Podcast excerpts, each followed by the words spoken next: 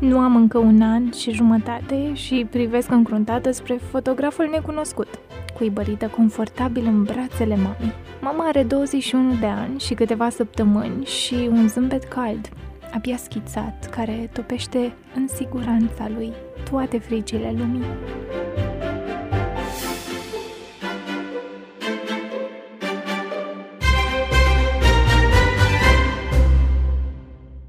Avem puține poze împreună și doar două-trei din perioada copilăriei.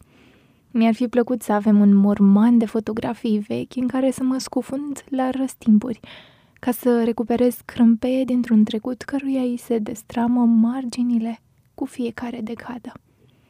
Totuși, fotografia aceasta mușcată de timp, alb-negru, închide în ea și confirmă toate zvonurile unui viitor pe care doar îl bănuiește. Aerul rezervat cu care o să privesc oamenii și viața, convinsă că, deși tot ce e mai bun poate fi sperat de la ei, nu strică niciodată să fii precaut. Încrederea calmă a mamei că totul are un rost, că nu există nimic care să nu poată fi ordonat, reparat, recuperat și reinventat. Seriozitatea aceea ușor tristă, de care n-am învățat să mă dezic niciodată, ca și cum veselia strunită dar mai ales deșanțată. Ar fi o ofensă adusă unei lumi mereu suferinde. Optimismul ei robust, pe care nimeni și nimic nu-l poate contorsiona, căci toate speranțele ei își au bulbii împlântați în cer și niciun îngheț nu-i poate atinge acolo. În fotografie, mama e doar un copil care urmează să crească odată cu noi, dar va crește mereu în direcția corectă așa încât să nu strivească vreodată nimic din ce e al nostru, nici măcar mugurii unui vis.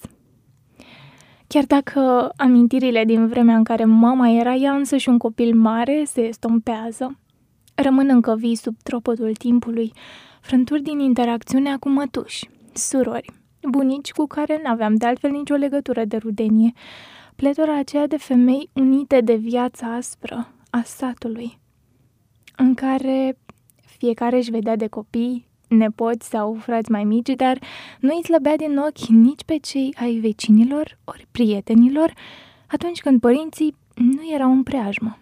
Fetișcana blondă, cu un cap mai înalt decât mine, care se oprea să mă întrebe ori de câte ori ne intersectam în drum spre școală despre patimile prilejuite de absențele mele sabatice – compătimindu-mă cu și fără vorbe pentru o suferință al cărei rost îi scăpa. Vecina care vegea să ne schimbăm hainele atunci când ne prindea câte o furtună de vară, udându-ne până la piele.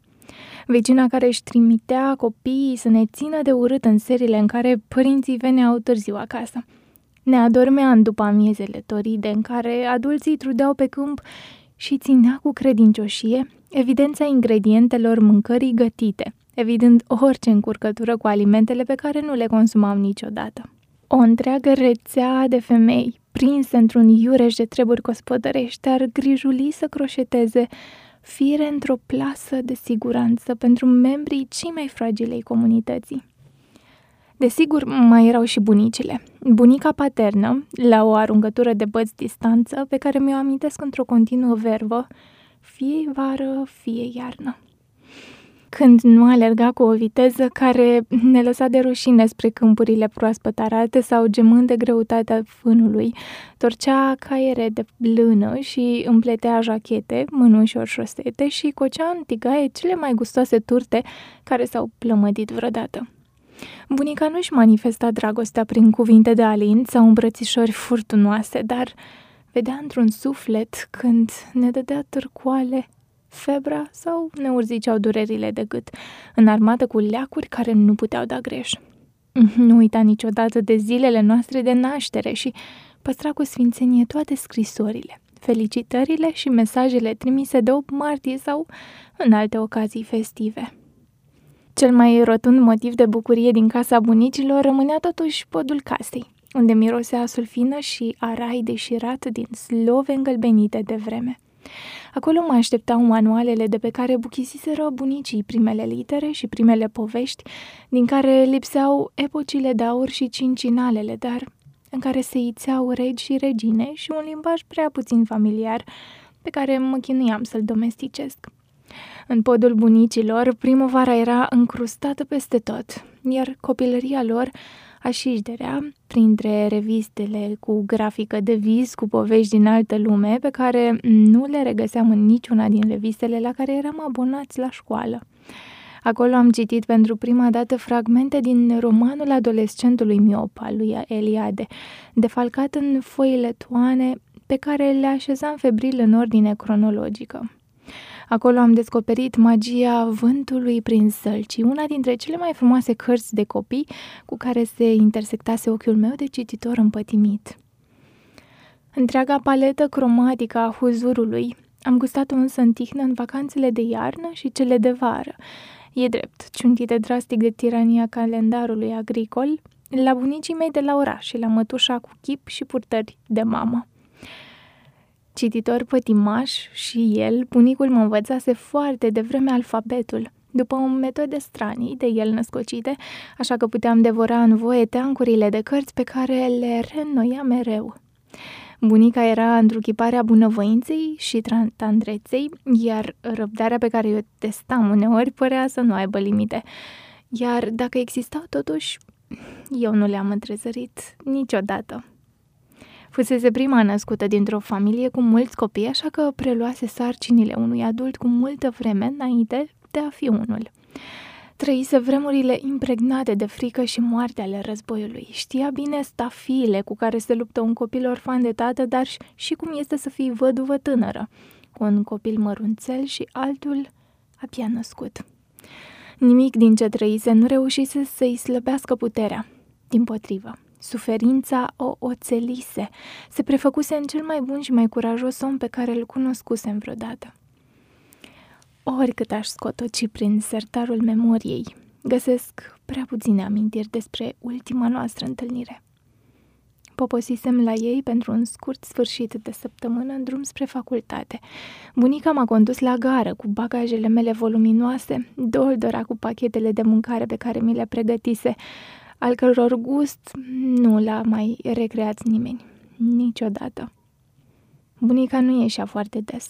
Întotdeauna mă conducea bunicul, dar în ocazia aceea m-a însoțit și ea, cu promisiuni ferme de revedere peste trei săptămâni. La mijloc de martie ar fi urmat o altă premieră să vină la mine, să-mi vadă camera și să aducă niște accesorii de care nu mi-amintesc, dar pe care ea le considera esențiale.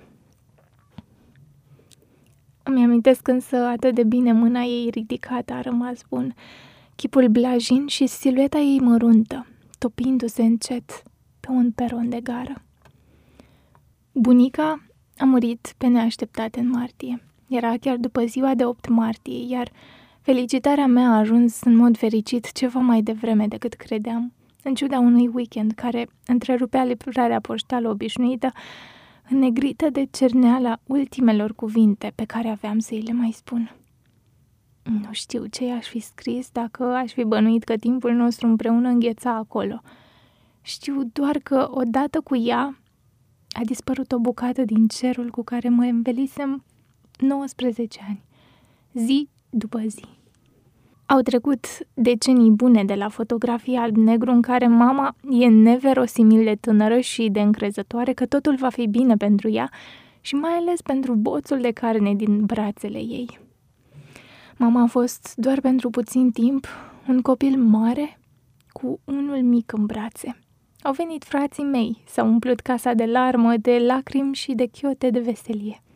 Am crescut, am mers la grădiniță, la școală, apoi la facultate. Ne-am îndrăgostit. Am ajuns în fața altarului. Mama a devenit bunică și a păstrat energia pe care o aveam poza aceea alb-negru. A călătorit mii de kilometri ca să fie aproape de unicul ei nepot.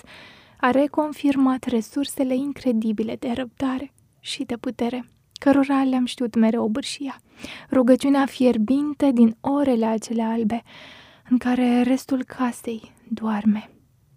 În cele din urmă, mama a ajuns și chiar a trecut peste pragul a șase decenii, iar eu am petrecut în ciuda temerilor și alarmelor medicale mai mult timp cu ea decât oricare dintre cele mai importante femei din viața mea.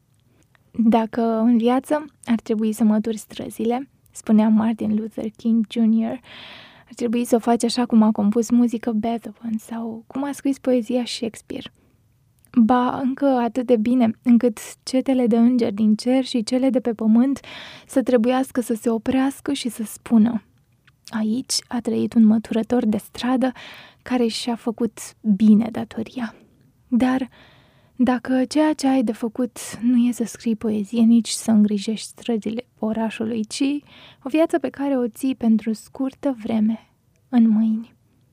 Nu am idee ce ar spune îngerii despre mama, dar în ce mă privește, știu că a făcut tot ce e în puterea unui muritor să facă pentru a ne pregăti pentru o viață care să dureze cât veșnicia. Orice s-ar întâmpla cu ea, mama va fi bine. Mi-a scris unul dintre frații mei, într-una dintre nopțile lungi în care somnul mă ocolea, în timp ce încercam să cântăresc șansele ca trupul ei firav să treacă de un nou obstacol.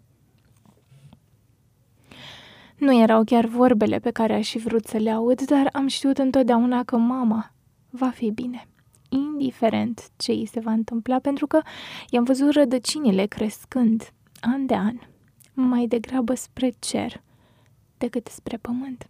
Și m-am temut întotdeauna, mai mult decât orice altceva, de faptul că într-o zi scaunul ei va fi gol.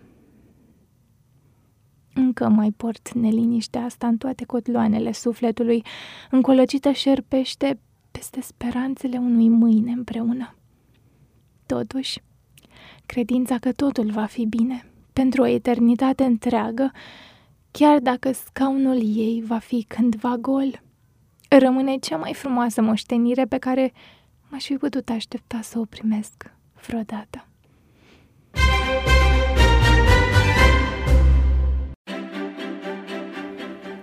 Salutare! Sunt Andra Groitoru și te invit să ne urmărești în fiecare luni și joi pentru perspective distincte și repere într-o lume permanent în schimbare. Găsește acest articol, dar și multe altele, pe semneletimpului.ro. De asemenea, te invit să urmărești activitatea Amicus atât la nivel național cât și a filialei din centrul tău universitar, pe Facebook și Instagram. Iar până la următorul articol, te îndemn să trăiești o viață plină de sens. Pe curând!